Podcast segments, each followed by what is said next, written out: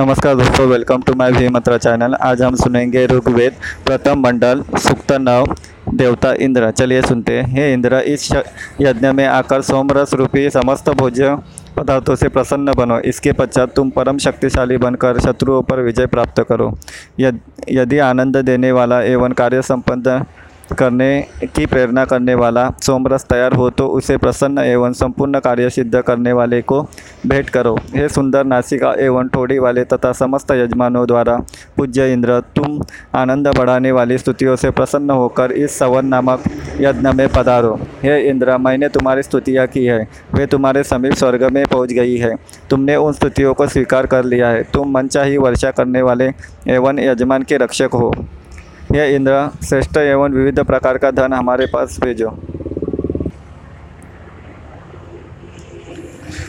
हे अधिक संपत्ति वाले इंद्र, धन की सिद्धि के लिए हमें यज्ञ रूपी कर्म की प्रेरणा दो। हम उद्योगशील एवं कीर्ति वाले हो।